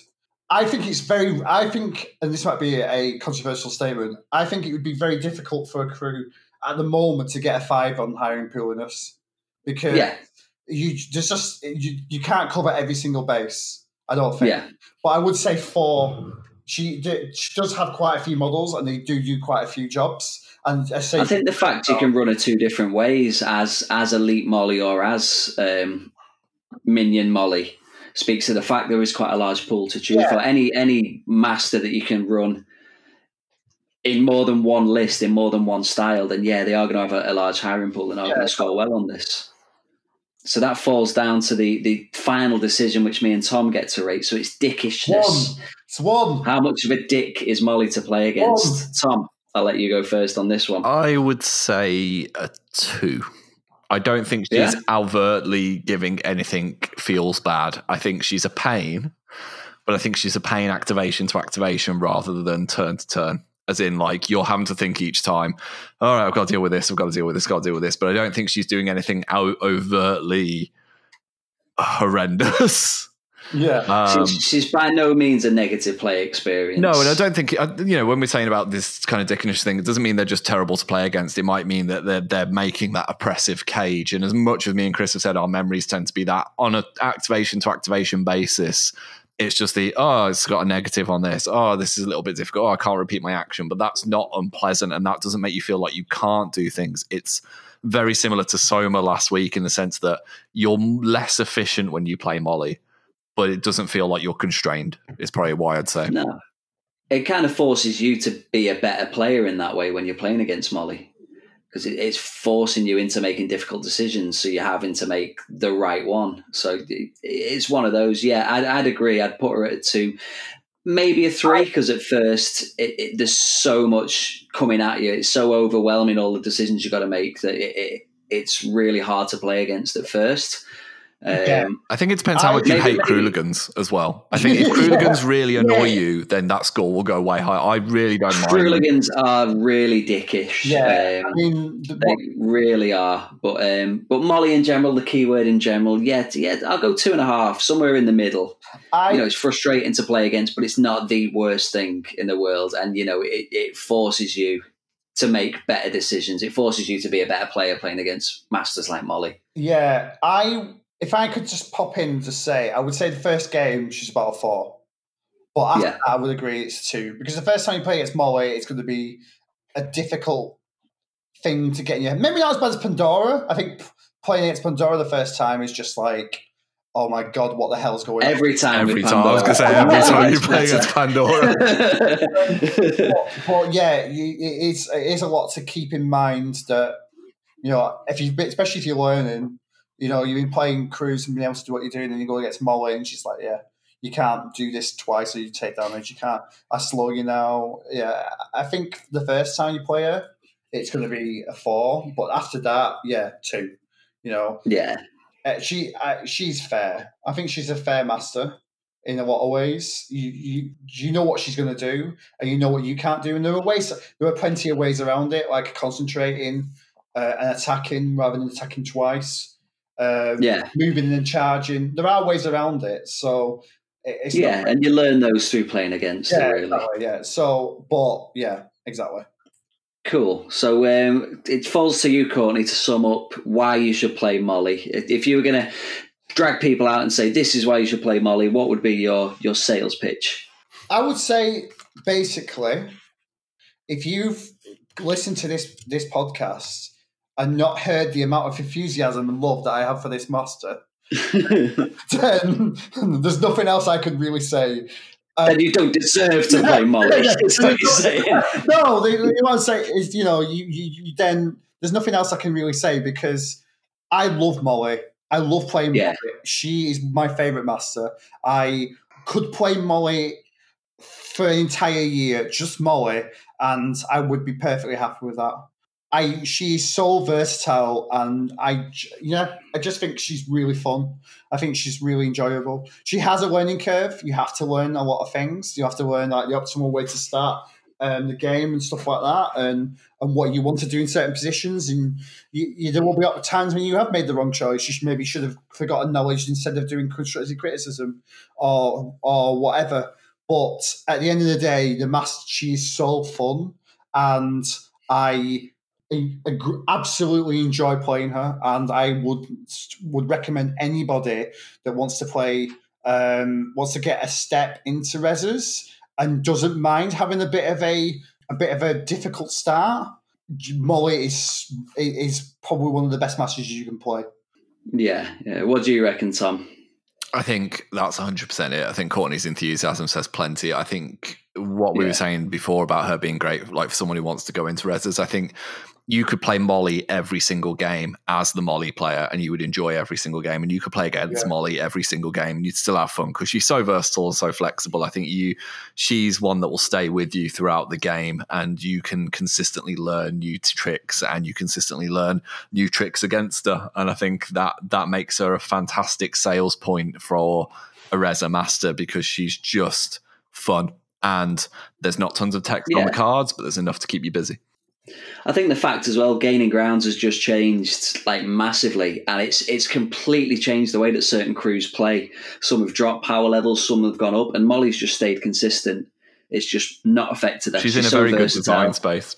Yeah, Yeah, yeah, she's I in a really good place. I couldn't see other than like nerfs and stuff like that, which I don't think would be deserved. Um, I don't think she's overpowered. no, I don't think. No, that's what I mean. That's what I mean. But what I'm saying is, like, did you- I meant like I couldn't see a scheme, a change to scheme pool or strat pool that would make Molly any better or any worse. Sorry, any worse than what she is. You, because she's Yeah, versatile, you could she can fit in anything. You know, even if it was all if it was if they went mad and it just made it all kill um, schemes, I fi- still think Molly would still be able to do to pull away in them. Yeah. yeah, definitely. Yeah, I think I, I, I promised myself long ago that I would never ever play rezzers because I had a long time opponent who played nothing but rezzers. So I, I exclusively played against them for around two years. Um, so I have a deep, deep loathing that you cannot understand. But if there was one Rezzer master I would play, it, it would be Molly because she's just too cool. yeah. She is just too cool. And yeah, Courtney, your, your love for her is unbounded. Yeah. And uh, I think on that, we will end the episode. It'll- I'll leave it to Tom now to leave us with a parting statement.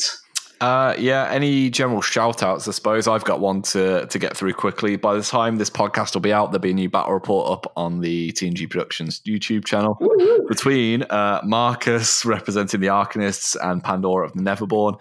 It's it's a very, very, very kind of swingy game, which is really interesting. And uh, I've been excited for this yeah, one. Darren who plays Marcus is fantastic. By the time this podcast goes out, I can probably freely say just I should have flipped the table about eight times just based on my cards. But uh, and Darren was very, very well behaved to kind of just coax through. Uh, but we rallied through and we had a really good game, and it was on a beautiful board as well. With his crew looks stunning, and uh, Marcus is a hard crew to play, let alone playing him on camera. So uh, Yeah. definitely go check that out if you haven't already, as well as our previous podcast episodes.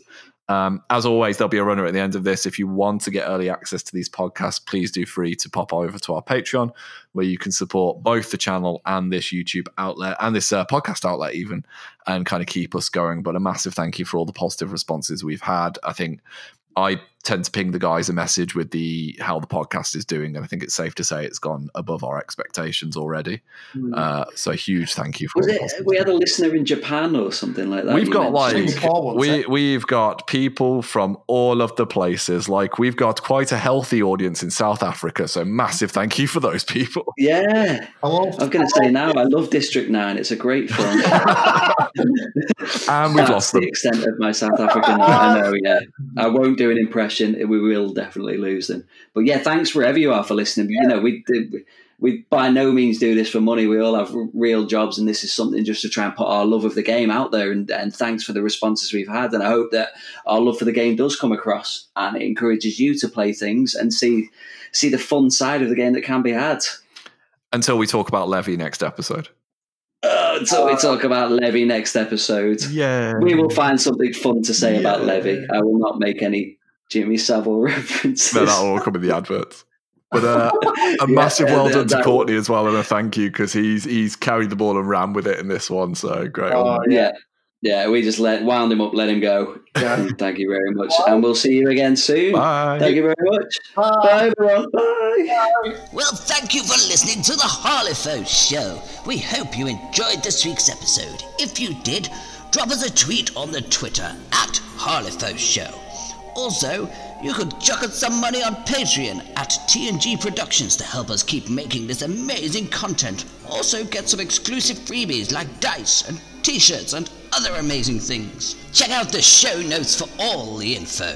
So once again, thank you for tuning into the Harlefaux Show. Please come back next time for more fucking nonsense. Bye!